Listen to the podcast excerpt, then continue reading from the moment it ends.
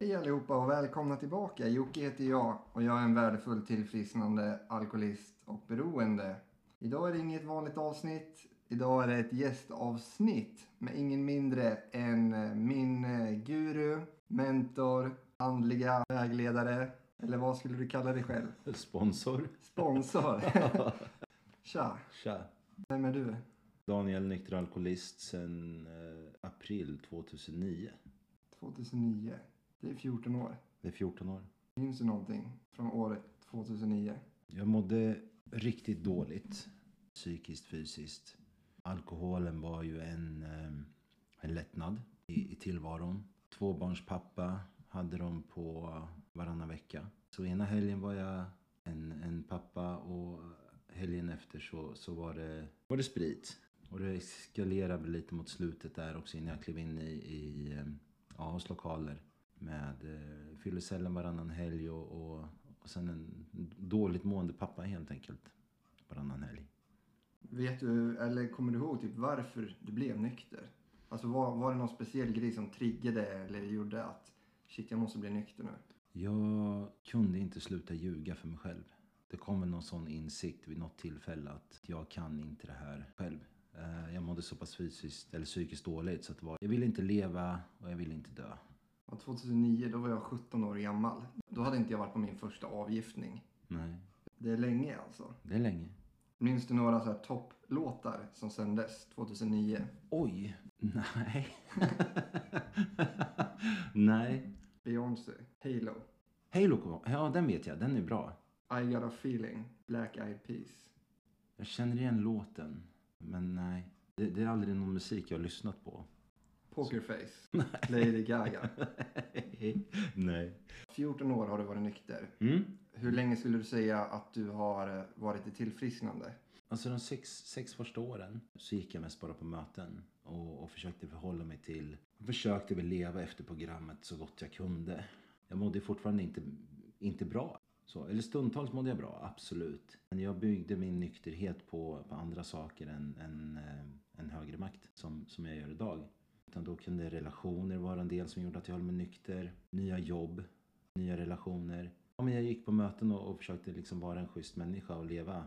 Det finns något uttryck för det här som heter two-stepper. Att jag, jag fattade att jag var maktlös inför alkoholen. Och jag hade väl kommit till insikt att det fanns en kraft starkare än min egen som kunde hjälpa mig. Men jag var inte beredd att ta den. Jag tyckte fortfarande att jag kunde hantera mitt liv själv, även om jag inte drack. Men det var ju, det en förbannad jävla livslögn. Det var först när jag verkligen gjorde, gjorde stegen grundligt och, och gick igenom mina rädslor och mina karaktärsdefekter och eh, ja, men titta på hur jag hade betett mig under alla år som jag, som jag verkligen började leva. Så ja, långt svar men sju, åtta år då så har jag varit tillfrisknande. Jag träffar en del människor som säger att det kanske kan finnas andra sätt än 12 steg att bli nykter på. Det kan finnas beroende terapeuter, diverse kuratorer och Ja. vad, vad tänker du om sånt? Alltså alkoholen är bara ett symptom. Det är liksom självcentreringen och min egen vilja som, som är mitt problem. Och det kan det fortfarande vara efter 14 års nykterhet. Att det är det som är problemet. Det är det som får mig att må dåligt när jag går in i mina gamla karaktärsdefekter och vill bestämma allting själv så. Eh, Så är, är, är du liksom en riktig alkoholist och har den här äh, fysiska allergin och den mentala besattheten då är det nog bara en, en själslig, liksom, själslig omvändning som, som går att funka. Vi måste ju dö den alkoholistiska döden, liksom. komma, krossa den illusionen. Sen måste du krossa illusionen också att, att vi kan det här själv. Och det, jag har inte hört om något annat program som har funkat som tolvstegsprogrammet som har hjälpt några människor. Jag är också inne på samma linje att för mig så är det här den enda lösningen eller hjälpen som har fungerat på mig. Ja. Och sen är det ju väldigt stor skillnad som du säger på att vara nykter, promillefri eller drogfri Mm. och att leva i andlighet. Att leva i en form av tillfrisknande där jag mår bra och inte känner att jag är törstig. Ja, precis. Ja, men det, det är ju den grejen liksom att har, har inte jag druckit på 72 timmar då har jag inget sug. Rent abstinensmässigt. Kommer suget efteråt så är det någonting inom mig som jag inte kan hantera. Obearbetade känslor som, som skapar rädslor och, och sådär. Innan de här 14 åren, hur har din resa sett ut där sista åren? Hur kom du till AA? Alltså jag drack väl tidigt första gången. Och det gav ju mig väldigt positiva vibbar då. Jag vågade göra saker som jag inte gjorde annars. Jag, eh, jag fick en bekräftelse som jag inte fick annars. Jag blev kriminell, eh, som också skapade den här bekräftelsen. Jag, jag är inte den alkoholisten som har legat och druckit flera veckor i sträck. Eller för mig handlar det om att när jag mådde tillräckligt dåligt så var alkoholen den enda lösningen jag hade. Jag, alltså jag gick mot mina principer i, i, i nästan allting. Principerna jag hade när jag var nykter stämde absolut inte överens med många av de principerna som jag hade när jag var full. Jag blev oftast en helt annan människa. Jag var aldrig liksom, eller ja det har hänt, men jag var väldigt, väldigt sällan kriminell när, när jag var nykter.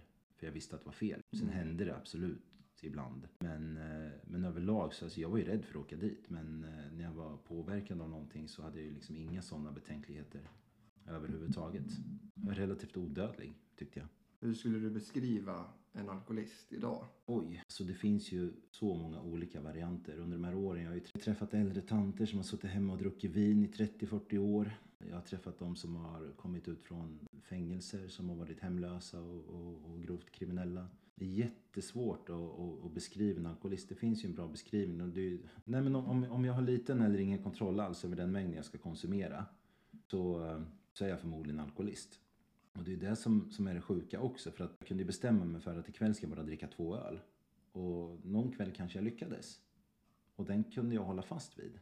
Den kontrollen liksom att, ja men vad fan jag fixar ju det här. Även om jag hade gått bananas 15 gånger till liksom, så kunde jag ändå hålla fast vid de här att, ja men jag har ju faktiskt bara druckit två öl en gång för länge sedan. Det är inte sättet vi dricker på eller mängden vi dricker utan det är mera varför. Om, om jag använder alkoholen som en lösning på mina problem, på min, på min relationsstatus eller för min ekonomis skull eller för att jag inte har en tillräckligt stor TV eller för att jag är värdelös eller för att jag är så jävla bra. Liksom att, att jag måste ha alkoholen för att bedöva eller spetsa känslorna. Så här, ja, men då har jag förmodligen ett problem. Tror du att alkoholism är liksom genetiskt, DNA, i kroppen, i cellerna, att det är förutbestämt? Eller tror du att det kan ha någonting med barndom och trauman eller något behov som inte uppfylls?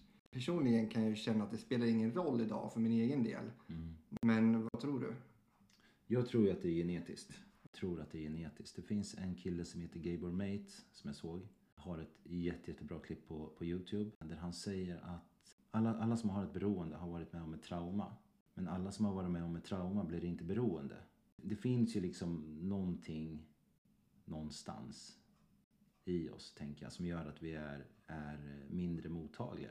Vad tänker du om typ korsberoende om då? För att till exempel jag som alkoholist och beroende, Mm. när jag blir nykter och drogfri så hamnar jag lätt att jag äter två kilo godis i veckan eller att jag bara fastnar i jobb, fastnar i sex, Mm. spel, massa så kallade korsberoenden. Ja. Om vi säger att vi har en person som kanske håller på med alla de här andra bitarna men Ja. inte alkohol och droger. Tror du att det kan vara en potentiell alkoholist? Kan man dra en sån koppling? Jag är ju ingen expert så på, på saker och ting. Men eh, har du tendenser att fly in i saker istället för att läka dina, dina sår. Om det är med träning, sex, shopping, godis, mat, whatever. Så, så har du nog större chans att, att, att bli beroende. Jag menar, det finns jättemånga exempel på matmissbrukare som eh, har gått så här gastric bypass operationer som sen kommer in i våra lokaler för att de är alkoholister. Det här är bara ett exempel och inget dömande. Men jag tror ju också att det handlar om en själslig sjukdom. Att det, det fattas någonting inuti dem som gör att de äter för att de inte kan kontrollera sina känslor. Och att det är bedövande. Självskadebeteende tänker jag också att det är likadant. Nu är det här mina tankar Mm. och, och mina funderingar och inget som är generellt så. Utan det är ju lättare att känna fysisk smärta genom att skära sig själv än att, än att känna den själsliga smärtan. Det är liksom min erfarenhet också av, det, av, av människor jag har mött när jag har jobbat med det. Fick du något svar på den? Ja. Fördomar Absolut. gentemot gemenskapen. Jag tänker att du lär ju ha stött på en hel del genom åren. Bara Ja. jag det sista året har fått höra väldigt mycket om att det är en sekt. Eh, Jag tänker att det är okunskap från eh, gemene man och kvinna om att det skulle vara en sekt. Ordet Gud är ju med mycket bland oss och det är ett ord som är, kan vara väldigt starkt förknippat hos olika människor i olika roller. Och därifrån så kommer nog det här sektliknande tänket. Alltså jag hade ju fördomar också när jag kom in i gemenskapen. Jag hade ju inte förväntat mig att det skulle vara folk i min egen ålder. Jag hade inte förväntat mig att de skulle skratta eller vara glada eller vara människor. Jag hade ju en egen bild av själva alkoholisten som rätt snabbt slogs åt sidan. Men sen att folk liksom hellre sitter och fortsätter och, och dricka och dö en långsam alkoholistisk död för att man är så jävla förbannad på ordet Gud och tror att det är en sekt. Så um, jag tycker synd om dem. Jag tänker motgångar och problem idag. Mm. Hur ser det ut för dig mentalt? Mentala motgångar och problem? Mm. Om du jämför dig själv med hur det såg ut för 15 år sedan. Ja. Det är alltså innan du... um, då hade jag jättemycket motgångar. Jag var fet, jag var ful, jag var oduglig, jag hade ingen utbildning. Jag var dålig på det mesta. Och, och, när jag säger det nu så hör jag att det handlar ju bara om mig, mig, mig, mig, mig, mig, mig. Otroligt självcentrerad. Idag så, ja men mycket är vad det är. Mår jag dåligt en dag, ja men då kan jag göra det. Sen kan jag ta reda på varför jag mår dåligt och sen så kan jag faktiskt göra någonting åt saken. Men samtidigt, jag behöver ju tillåta mig att må dåligt också. Jag behöver tillåta mig att, att känna sorg. Om det är så. Men det påverkar inte mig på alls samma sätt idag som det gjorde förut. Hur, hur skulle du beskriva sjukdomen till någon som är helt så grön? Om vi tänker alltså, vi pratar till någon som är 12 år eller 18 år. När jag har pratat med eh, olika vänner om, om alkoholisten eller, eller eh, mina barns vänner så har det liksom varit att ja, men, alltså, våra kroppar reagerar olika på alkoholen mot vad gemene mans gör om, eh, om någon kan dricka två öl och, och sen vara nöjd där så fine, liksom. jag, jag kan inte det. Min kropp reagerar annorlunda. Ja, men som en nötallergiker som, som eh, tar en nöt, liksom, den, den personens kropp reagerar annorlunda. Får andnöd och så vidare. Och, men för en alkoholist, vi får den här ja, suget att dricka mer. Liksom. Det tar inte stopp. Sen är det också en själslig sjukdom. Eller sjukdomsbegreppet är dels den fysiska allergin Sen har vi ju den mentala besattheten. Den mentala besattheten artar sig på det sättet att i princip all min tankeverksamhet går åt till att eh, fundera på när jag ska dricka, vad jag ska dricka, hur jag ska dricka, eh, när barnen ska gå och lägga sig så jag kan dricka, när min tjej eller fru eller man eller vad det kan vara eh, åker till jobbet så jag kan dricka eller när jag kommer hem så jag kan dricka. Och just den att, att jag går i tanken på att jag ska dricka då spelar det liksom inte så stor roll vilka som står i vägen för mig. Så, så för, för mig var det mycket så att när jag hade barnen så, så hade jag bestämt mig att jag skulle inte dricka. Eh, vilket gjorde mig till en jävligt obalanserad pappa.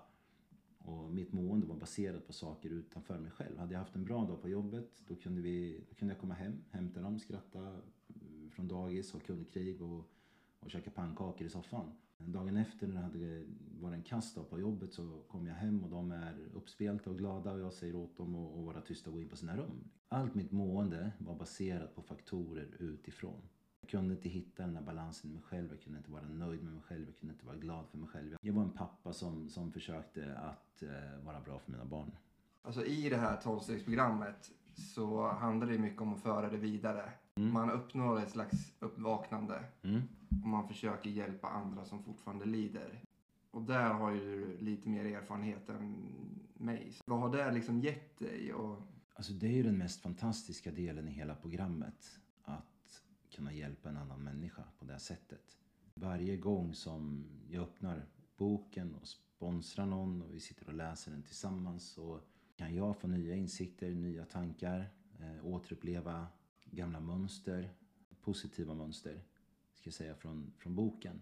Och att se liksom hoppet växa i en annan människa, att se dem få livet tillbaka är ju den största belöningen jag kan få. Sen är det liksom en förutsättning för att om jag ska behålla min nykterhet, det är det som är så fint med det här också, att jag kan liksom, jag kan bara ge bort det jag har fått.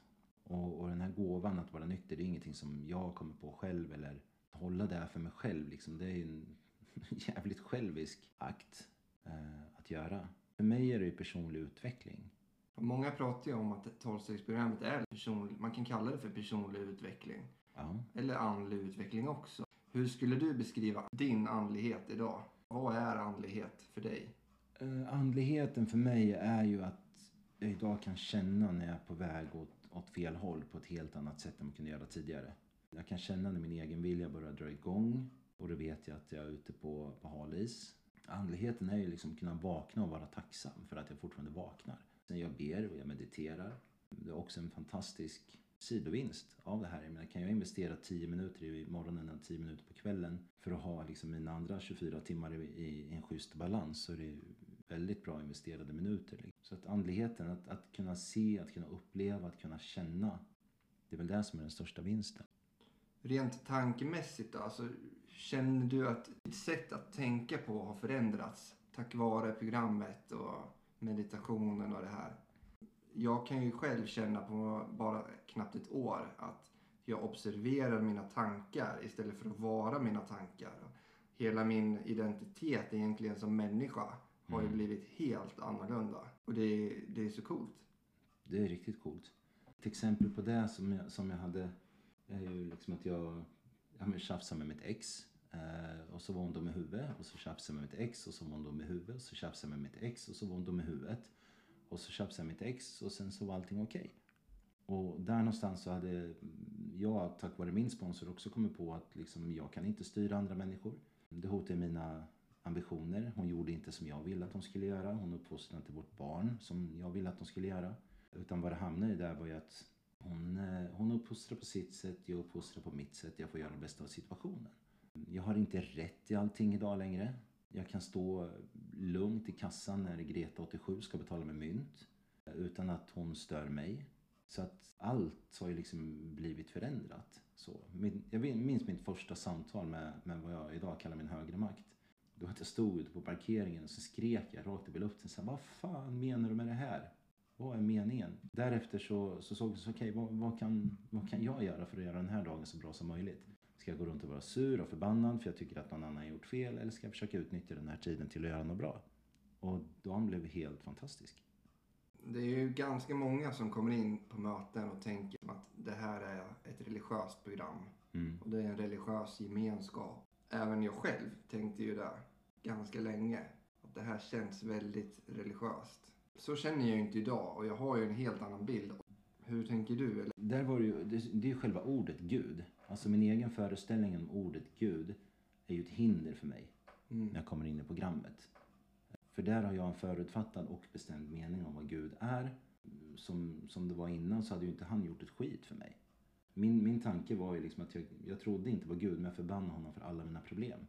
Och den är ju, den är ju rätt knäpp så här när man, när man lyssnar på den i efterhand. Men så det här programmet funkar i alla världsdelar oavsett vilken gud som är styrande just där och då. Det om någonting säger väl att, att ordet Gud bara är ett ord. I det här programmet får jag min möjlighet att välja min egen högre makt. Och det är det som gör det andligt. Min högre makt idag försöker vara omtanke, kärlek och respekt för, för mig själv och för andra människor. Och den funkar alldeles fantastiskt. Jag, jag kände i många år att grundproblemet var ju alkohol och droger. Men nykter, det har jag ju blivit tusen gånger. Mm, Och det här att leva nykter, det var ju det som jag misslyckades med. mm, Tills jag kom in i programmet. mm. Vad menar du när du säger kommer in i programmet? Att jag tittar på mig själv. Jag liksom ser min del i saker. Jag ser situationer som skaver inombords. Mm, Jag ser vad jag har utsatt andra för mm, där. Istället för vad andra har utsatt mig för. mm. Den här offerkoftan som jag har haft i många, många år. Ja. Den finns inte där idag. Så, så när du säger att när du kom in i programmet var alltså när du började arbeta i stegen? Exakt. Ja. Ja. Det tog ett tag för mig att fatta, såklart. Och eh, det hände att jag efter mötet, jag minns ett, speciellt ett möte, jag vet inte vad det var, men jag mådde väl inget bra. Min första tanke var att okej, nu ska jag åka upp med full Mm. direkt efter mötet. Så jag, eh, jag planerar, jag cyklar upp på stan, tar ut pengar, kollar liksom på, på skylten där jag ska gå in och sen så går jag in på bion i dörren innan istället och säger ge mig en biljett. Jag minns fortfarande inte vilken film det var jag såg. Där, där, var- där var jag liksom besatt av tanken på att dricka och där satt jag bara och höll mig på bion tills det skulle släppa. Och det absolut var det stunder, mina första år i nykterheten, där, där jag har velat dricka. För att jag har haft jävla massa känslomässiga problem som jag inte har kunnat hantera på något annat sätt. Och det, har ju, det är det som kallas vita knogar i, i vår gemenskap. Liksom. Att jag går runt och är rastlös, irriterad, förbannad, missnöjd. Och det kan ju röra sig om allting. Att jag är missnöjd för att jag inte har en fin bil. Jag är missnöjd för att jag inte har en snyggare skor eller någonting. Och alla de där grejerna, när, när jag går runt och är missnöjd och, och jämför mig med allt och alla så skapar det bara ett jävla dåligt humör. Liksom. Mm. Som, som sen bidrar till att jag tycker att livet behandlar mig orättvist. Och när de känslorna kommer och all den liksom skammen läggs på för att jag inte har en vit bil eller en finare bil eller snyggare skor och, och liksom, då blir ju alkoholen en jävligt bra lösning. Då försvinner ju allt det där. Det spelar ingen roll vilka skor jag har. Det spelar ingen roll vilken bil jag har. Det spelar ingen roll om, om jag är tjock eller fet eller lång eller kort eller någonting. Allting bara försvinner. Så när jag får, får bedöva. Vad, vad känner du kring det här dagskonceptet? 24 timmars konceptet? Det är allt jag har. Jag jobbar på ett ställe, sen satt jag i bilen på vägen hem och konstaterade att shit, nu har det gått tio år. Hur fan gick det här till? Det var liksom en, en, en chock. Rätt lång tid. Men då konstaterade jag det är liksom bara en dag i taget. Det är det enda jag har. Så början av avsnittet kan vi fortfarande, eller ja, du kan ju fortfarande redigera, men, men, men eh, det kan vi inte göra någonting åt. Vi har redan skapat vår egen historia. Och vad som händer om en halvtimme har jag ingen aning om. Jag kan ha föreställningar, jag kan ha förväntningar, jag kan ha planer. Men jag vet verkligen ingenting. Så det 24 timmars konceptet, ja, det är allt jag har. Det här tankesättet är ju någonting som du verkligen har hjälpt mig med att hamna i nuet. Mm. Jag har ju haft väldigt mycket panikångest och eh, bara att leva i nuet har ju minskat det. Det har gjort det väldigt, väldigt hanterbart. Från att vara tio år framåt och tio år bakåt samtidigt som jag försöker vara i nuet. Det blir en gröt av allting. Ja, men man säger det. Jag lyssnar ju mycket på en kille som heter Chris Raymer. Han säger det också så himla bra. När vi går in i, i rädslor för, eller i framtiden och tänker och planerar om, ja, vi hittar felen i framtiden. Då är vi inne på rädslorna och kollar. Eh, går vi och ältar vad som hände mig igår eller att någon, eh, någon var dum mot mig i, i förrgår eller när jag var barn. Liksom. Det är ju bara att, att, att älta liksom. Mm. Någonting som jag fortfarande, jag kan inte göra ett skit åt det. Jag kan titta på det och säga, men ja, det enda sättet jag kan använda gamla trauman till så där, det är ju att återuppleva den smärtan. Om vi tänker oss normis, som jag brukar kalla dem, som inte har kanske beroendesjukdomen. Ja, normisar. Ja. Deras approach till en sån här grej kan ju vara då att ja, men jag ska gå i terapi i kanske ett år och bearbeta någonting. En sån här grej, vad menar du? Någonting som jag ältar, någonting som jag håller kvar ja, vid. ja. Och i det här programmet så kan jag uppleva resultat direkt. Mm, Om man jämför då att någon går 200 terapitimmar ja, eller ett dagsprogram ja. som dessutom är gratis. Ja. Så det kostar bara din tid, min tid, våran tid. Alltså det finns säkert terapeuter som är helt fantastiska på det de gör. Mm. Och jag tänker att de människorna kanske behöver det. Förmodligen, annars skulle de inte gå dit. Och, och, och det står ju även i programmet att det kan ibland vara så att det finns saker som, som är svåra att läka. Men, och det finns ingenting som hindrar oss Nej. från, från att ta liksom, expertishjälp. Vissa trauman och så vidare. Absolut. Allt som kan göra att du mår bättre är ju bra.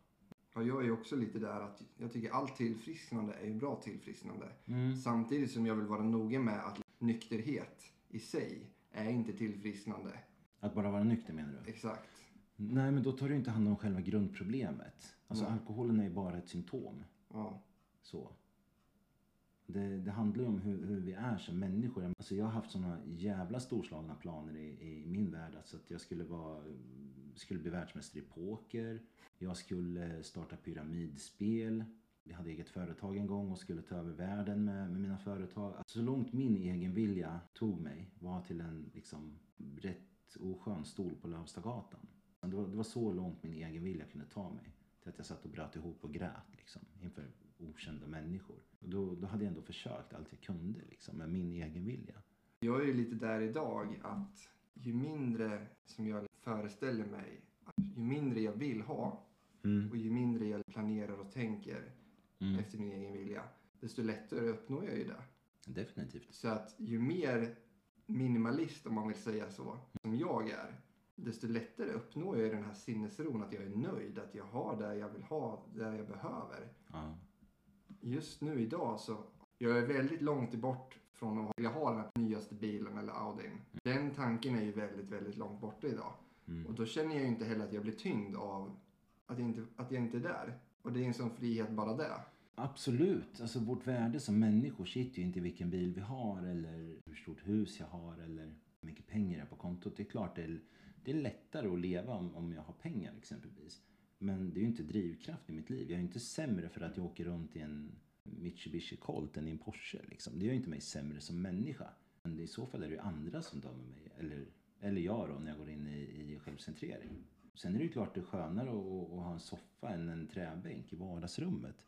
Om jag ens behöver det. Det är jättestor skillnad på vad jag vill ha och vad jag behöver ha. Exakt. Om jag hela tiden går runt och strävar efter vad jag vill ha. Jag vill ha det där, det där, det där, det där.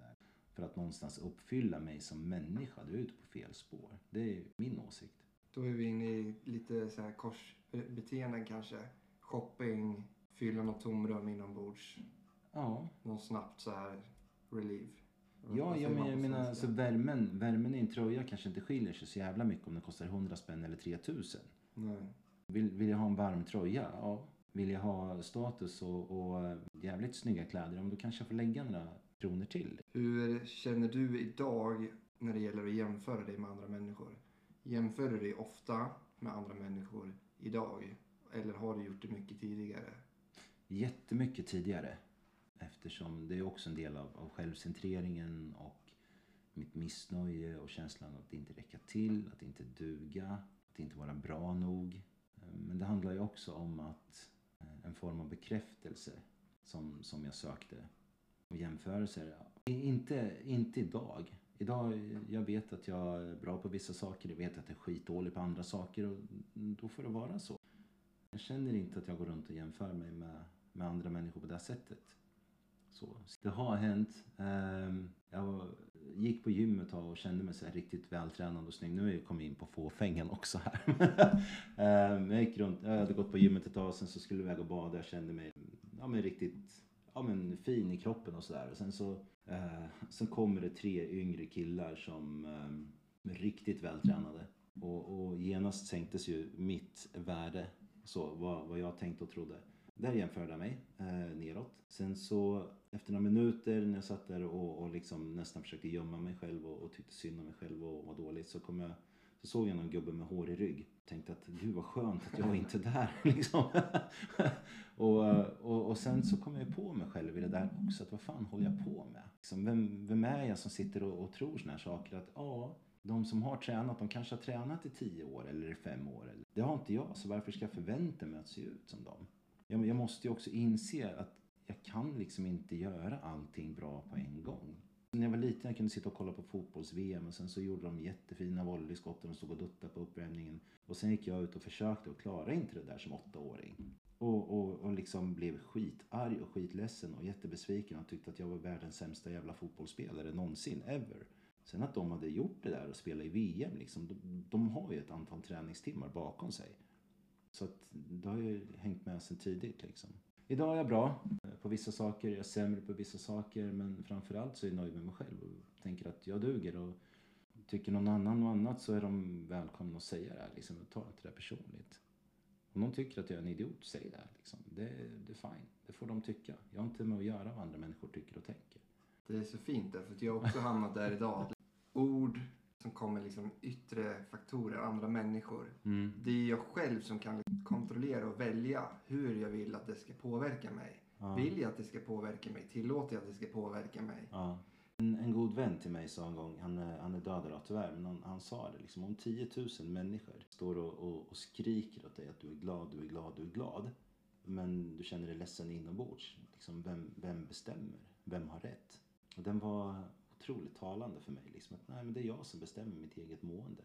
Jag, jag kan hitta tacksamhet i princip nästan vad som helst idag. Det är en riktigt, riktigt skön känsla. Ja, det är häftigt. Ja, Första gången jag klev in i behandling, då var det en grej på den listan. Om ens det. Och idag kan jag sitta en hel dag och skriva saker. Ja. Helt, helt magiskt är det.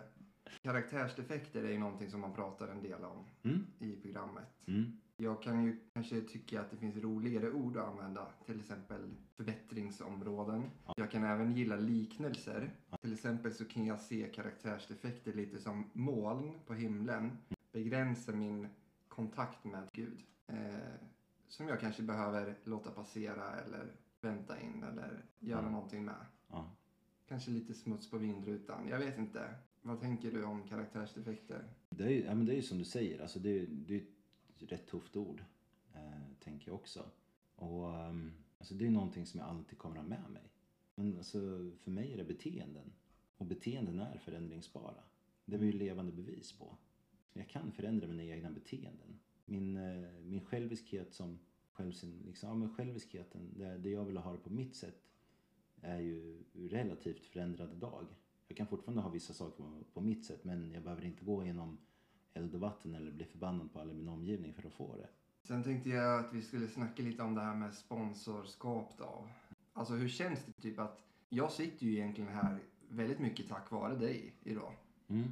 Du har ju inte hittat på ett eget recept utan receptet fanns ju där. Mm. Men du har liksom guidat mig, du har gett mig av din tid, du har förklarat på ett väldigt bra sätt så att jag förstår. Mm. Och du har såklart hjälpt mig att tolka boken, texter. Kapitel. Mm. Och också så är vi liksom, vi är levande människor. Är det något som jag inte förstår så kan du hjälpa mig att hitta nya synsätt och perspektiv som kanske inte står i boken. Ja. Så. Om inte jag hade tagit din hjälp Mm. och om inte jag hade fått liksom din tid. Mm. Vi har ändå suttit ganska många timmar. eh, Ja. Så. Och grejat med det här programmet. Så Mm. alltså. Ja, jag kanske inte hade levt idag. Det är, det är ganska coolt ändå. Ja. Ganska djupt. Ja. Det är kanske inget man reflekterar över, jag vet inte. Jag tror inte att jag går runt och tänker att jag räddar andra människors liv. Eh, Jag har inte tänkt den tanken innan i alla fall. Att, att eh, du sitter här tack vare mig. Eh, Jag tänker att det var liksom omständigheterna som förde oss samman. Jag, har ju, jag har ju lärt mig otroligt mycket av dig också. På så sätt är det ju det som är så fint med, med själva sponsorskapet. Att jag också utvecklas. Mm. Alltså nya sätt att, att se på saker och ting. Att allt kanske inte är som jag tror hela tiden. Ehm, Att vi hittar liksom ja, men ord som vi kanske inte förstår. Som vi måste sätta oss och googla och, och hitta, hitta saker. Ehm, Och sen är ju, alltså livet är ju livet. Där, där vi lär oss av varandra och varandras erfarenheter. Och liksom även om saker som inte står i boken. Hur, hur man kan tänka. Men i grund och botten så Alltså, har jag problem idag så hittar ju alla svar i boken. Mm. Oavsett liksom. Okej, nu känner jag mig orolig, nervös, rädd. Så här, okej, vad ska jag göra? Så det har jag ju lärt mig i fjärde steget. Att jag får ju titta på, okej, vad hotar hos mig? Mm. Sådana saker.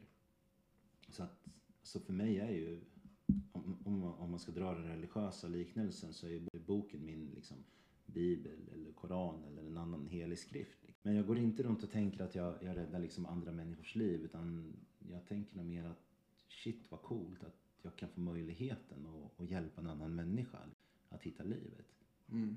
Går jag runt och slår mig på bröstet och säger att jag är så jävla bra för att jag sponsrar och, och guidar människor så, så är jag inne i rätt mycket högmod och, och ställer mig ovanför. Ja, alltså jag vill inte boosta upp det dit upp Nej. skyarna liksom. så att vi, nej, så att vi skevar iväg, det vill jag inte. Men det är bara en häftig tanke, tycker jag. Mm. För att det är inte säkert att någon annan person hade kunnat landa, att det hade kunnat landa rätt. Nej. An- Det här med andlighet, det här med, alltså att få in, alla människor är ju olika och ja. Ja, men alltså en, en sponsi eh, hjälper ju mig att hålla kontakten med programmet. Mm. En sponsi hjälper ju mig att vara ödmjuk. Det står också i, i boken att när ingenting annat hjälper så är arbete med en annan människa det absolut bästa du kan göra. Det hjälper mig att släppa min självcentrering. Jag skulle väl också kunna säga att alltså under, under en period i min nykterhet när jag följde min självcentrering så var det i princip en sponsi som eventuellt räddade mitt liv. Genom att jag var tvungen att arbeta så jävla mycket med den människan. ja, det är häftigt. Ja, hade jag inte haft honom då, ja men då vet jag inte vart jag hade suttit idag. Nej. Så. Ja, nej, programmet är coolt. Ja. Det räddar liv liksom. Om man, om man vågar, vågar och, och, och gå igenom programmet så är det tusenfalt betalt. Mm. Ja, jag har ju varit in och ut ganska många gånger. Mm. eh, Så. Och det här med botten är ju någonting som man pratar ganska mycket om. Mm. Att slå hårt i botten. Eh, och att det oftast finns alltid en djupare botten. Det var 14 år sedan då som du Ja, slog hårt som fan i Ja, jo men, jo men det var ju det att hela mitt liv var egentligen baserat på lögner. Mm. Och, och jag orkar inte ljuga längre. Mm. Jag orkar inte för att det... Alltså så fylld av skam.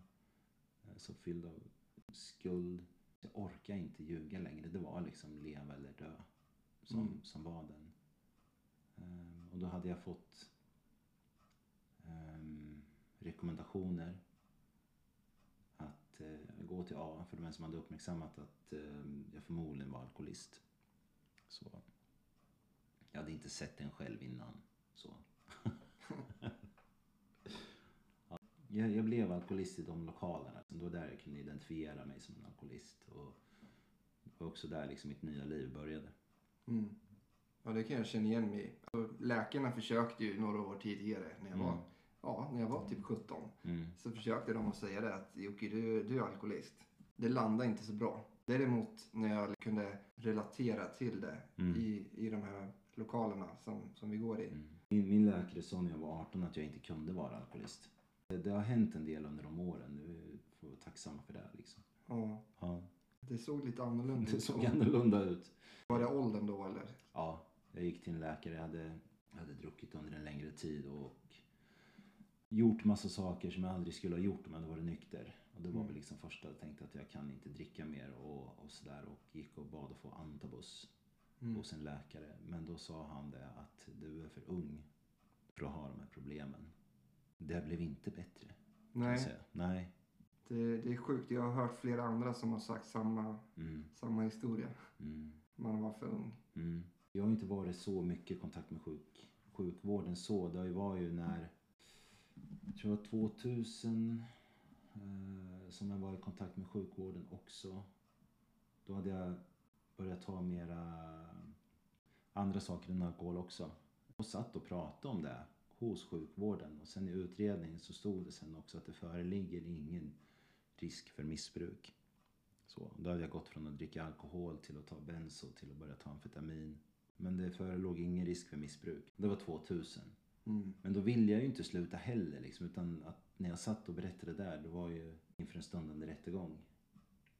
Var det. Så det var ju för att jag skulle undkomma straff så mycket jag bara kunde som jag gjorde de här grejerna. Så där, ja, jag satt och ljög och var oärlig men ändå ärlig liksom. Att jag, jag ville inte eh, få något straff.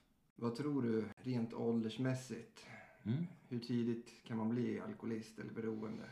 Det finns ju de som har fått börja dricka redan i, i, alltså i, i tidig, tidig ålder. Eh, Kanske inte utvecklar beroendet direkt men jag kan ju liksom se på... Alltså jag tror ju att vi kan ha beteendena. Alltså, ska man säga? Beroendebeteenden Mm. tidigt. Ja, men barn som, som sliter åt sig godisskålar och, och springer iväg och gömmer godis och, och, och hela det kittet. Liksom. Det, det kan vara tecken, Mm. tänker jag. Vad, vad tror du som, som liksom rollen som pappa? Mm? Tror du att man kan förebygga att någon utvecklar alkoholism genom andlighet? Tror du att ett andligt liv skulle kunna förebygga att det blommar ut? Alltså du, du kan ju inte bli alkoholist om du inte dricker. Nej, det är ju Så. sant. Har de den genetiska mottagligheten så ligger de ju i riskzonen, Mm. tänker jag. Skulle jag sitta här och säga att ja, men om, om jag är tillräckligt andlig så kan jag dricka så kan jag ta död på människor. Det är sant. Så, Om du har en dotter mm, som är liksom 14, 15, 16, 17 år. mm, vilket jag har. Ja. Om du på något vis får henne andlig, att leva andligt, ja. så kanske hon kan hantera livet på ett annat sätt än vad kanske vi har gjort i den åldern. ja. Vilket kanske på något vis minskar, vad ska man säga, behovet att kliva in i den världen. Om, om de utvecklar ett andligt liv Mm, och kan ta hand om sina känslor mm, och, och leva efter det. Då behöver inte de använda alkohol som en lösning. exakt. Det är väl lite di- dit jag vill komma. Så då behöver man inte använda, och det är det som är, det är, det som är så jävla bra med programmet också. Att när jag gör de här grejerna, när jag ber, när jag mediterar, när jag liksom håller mig till min högre makt, då har inte jag ett behov av att dricka. Och det är därför stegen är där. Alltså hela programmets syfte är ju att hjälpa oss att finna den här högre kraften. Eftersom vi är så jävla kassa på det själv. Mm. Ja, för att redan mina första minnen i tonåren där, Mm. det var ju att det var ju inte alls den andligheten eller kärleken eller så i mitt liv, i min familj. Nej. Vilket gjorde att när jag väl testade alkohol, Mm. då blev det ganska snabbt min högre kraft. Ja. Mitt livs kärlek. Lösningen på alla dina problem. Exakt. Ja. Men jag kan ändå tänka så här att om förutsättningarna hade sett lite annorlunda ut så hade det kanske inte antingen landat lika tidigt eller fått en annan utgång. Alltså har, har du det genetiska så tror jag att du kommer att ha ett antal karatefyllor i alla fall. Alltså jag började dricka rätt alkoholistiskt redan tidigt. Jag kunde dricka, jag kunde kräkas, jag kunde fortsätta dricka. Jag kunde dricka, jag kunde somna, jag kunde fortsätta dricka. Så. Men eh, sen kan ju inte jag hindra mina barn någonsin från att dricka. Nej. Jag kan påminna dem, säga det, så att ja, men du kan eventuellt ha den här genen i dig vilket gör att du är, har sämre mottaglighet. Har de den fysiska allergin så kommer de ju att märka det när de dricker. Ja. Alltså det som hjälper mig mest idag det är ju det andliga. Alltså så länge jag är andlig, Mm, så länge jag lämnar över liksom, mm. så känner jag att jag är väldigt, väldigt långt borta från det där första glaset. Ja, Är det något som du kan känna igen dig i? definitivt. Jag har inte haft behovet av att dricka sen jag verkligen liksom började använda programmet, göra stegen och hitta min högre kraft och, och verkligen lämna över. Det har ju varit situationer som har varit otroligt starka känslomässiga smärtor. Mm. Ehm, för mig främst relationer där, där, där smärtan var, var så stor så att jag liksom, tanken kom att, att köra vägen. Så. Men aldrig tanke på att använda alkohol eller droger för att bedöva. Mm. Det är inte, det är inte en lösning för mig överhuvudtaget. Skönt. Alltså, Ja, ja men den, den tanken kom inte. Nej. Den tanken kom inte. Att nu mår jag så jävla dåligt så måste jag dricka. Liksom. Den kom aldrig. Jag känner mig också befriad alltså. Ja, och det, det är ju det som är programmet. Vi blir befriade från den mentala besattheten. Har du tänkt någon gång att nykter tid betyder tillfrisknande? I början gjorde jag det. Då var jag jätteimponerad av de som hade ett år, och två år, och fem år och sju år och så vidare. Men då är jag rätt naiv och okunnig också idag. Med, med några års erfarenhet så vet jag ju att det finns människor som har varit nykter ett halvår som har ett bättre tillfrisknande än kanske de som har suttit där i fem år. Mm. Som inte har arbetat i, i eh, stegen. Mm. som inte har lämnat över, som fortfarande tycker att det räcker med att gå på möten för att hålla sig nykter. Så, och blir det lite jobbigt, ja men då springer jag på ett möte. Mm. Så. Det är jätte, jätte, jättebra och alla är välkomna men det som händer, alltså jag, rent spontant så tänker jag det som händer på ett möte det är att jag får en liten andlig dust och lite konstgjord andning. Eh, Och jag har ju varit den också. Mm. Som, som när det har varit jobbigt under de första åren liksom sprungit på möten för att, för att kasta ur mig allting. Och, och alltså den här andligheten som finns i lokalen att ja, där, där är, måste jag ju vara ödmjuk på ett visst sätt i och med att jag behöver liksom sitta ner och lyssna och inte avbryta och inte kommentera. Jag kan sitta och lyssna på andra människor. Och när jag sitter och lyssnar på andra människor, ja men då kanske jag släpper mig själv en liten stund. Att jag går dit, jag får lite andlighet. Så. Mitt, alltså när jag sen började upptäcka att jag kunde ta med mig andligheten till, eh, till jobbet, till butiken, till gymmet, till hemmet, till barnen. Så då kände jag mig hel på ett helt annat vis. Mm. Det spelar liksom ingen roll var jag är eller, eller vad jag gör så kan jag alltid, alltid hitta den här lilla, lilla lugnet inom mig. Jag tänkte att vi skulle avrunda lite med att kolla nionde stegets löften. Mm. Känner du att du upplever en ny frihet och en ny lycka? Definitivt. Ångrar du det förflutna eller vill stänga dörren om det? Nej, det har ju gjort mig till den jag är idag. Mm. Förstår du ordet sinnesro? Absolut. Känner du att du lever och, eller har upplevt frid? Ja. Oavsett hur djupt vi har sjunkit kommer vi att upptäcka att vår erfarenhet kan vara till nytta för andra. Den är fantastisk. Alltså det är bara alltså genom att dela med mig av min erfarenhet som, som jag får möjligheten att lyfta andra människor. Alltså oavsett vem jag är, vad jag har gjort, så kan det vara till hjälp för en annan människa. Likväl som den som kommer in från gatan eller ett behandlingshem och varit nykter i två dagar. Den kan ge mig saker. Det är så jävla coolt. Den där känslan av värdelöshet och självömkan kommer att försvinna. Den kan jag också gå med på. Ja. Snyggt. Vi kommer att förlora intresset för själviska ting och vinna intresse för våra medmänniskor. Den är, den är lite blandad, men, men mest är jag intresserad av andra människor. Det är ju klart att jag fortfarande vill ha bekräftelse och belöningar i vissa lägen. Ja, Själviskheten kommer att tyna bort. den är väl inte upp till mig att bedöma. Jag känner mig inte självisk idag, men det får ju min omgivning säga. Hela vår livsinställning och livssyn kommer att förändras. Check. Rädslan för människor och för ekonomisk otrygghet kommer att lämna oss. Ja, eh, inte rädd för människor. Och ekonomin har ju liksom varit upp och ner under alla dessa år. Men jag är tacksam att jag har en lön idag. Mm. Ja. Vi kommer att intuitivt veta hur vi ska handskas med situationer som tidigare gjorde oss förvirrade. Ja, där är jag också. Vi kommer plötsligt att inse att Gud gör för oss det vi inte kunde göra för oss själva. Den är ju rätt så uppenbar, tänker jag. Om, om jag bara ser, okej, nu har jag hållit mig nykter i 14 år. Det har jag aldrig gjort förut. Och jag, jag har ju inte gjort det själv. Min egen vilja tog mig till lokalerna. Och sen därifrån så har jag fått utvecklas och växt.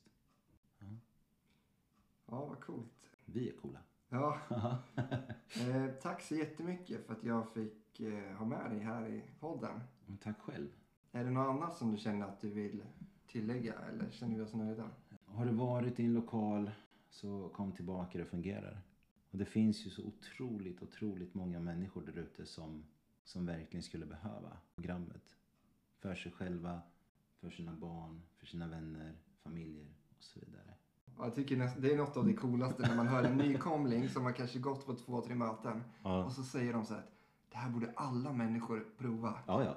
Den, det är lite gåshud. Ja, men det är ju det är bara första steget som handlar om alkohol eller droger eller sex eller mat eller vilket program man än är i. Resten är ju liksom ett nytt sätt att leva. Okej, jag är skitkass på att bestämma själv och leva mitt liv. Men programmet gör det möjligt att, att få ett fantastiskt liv.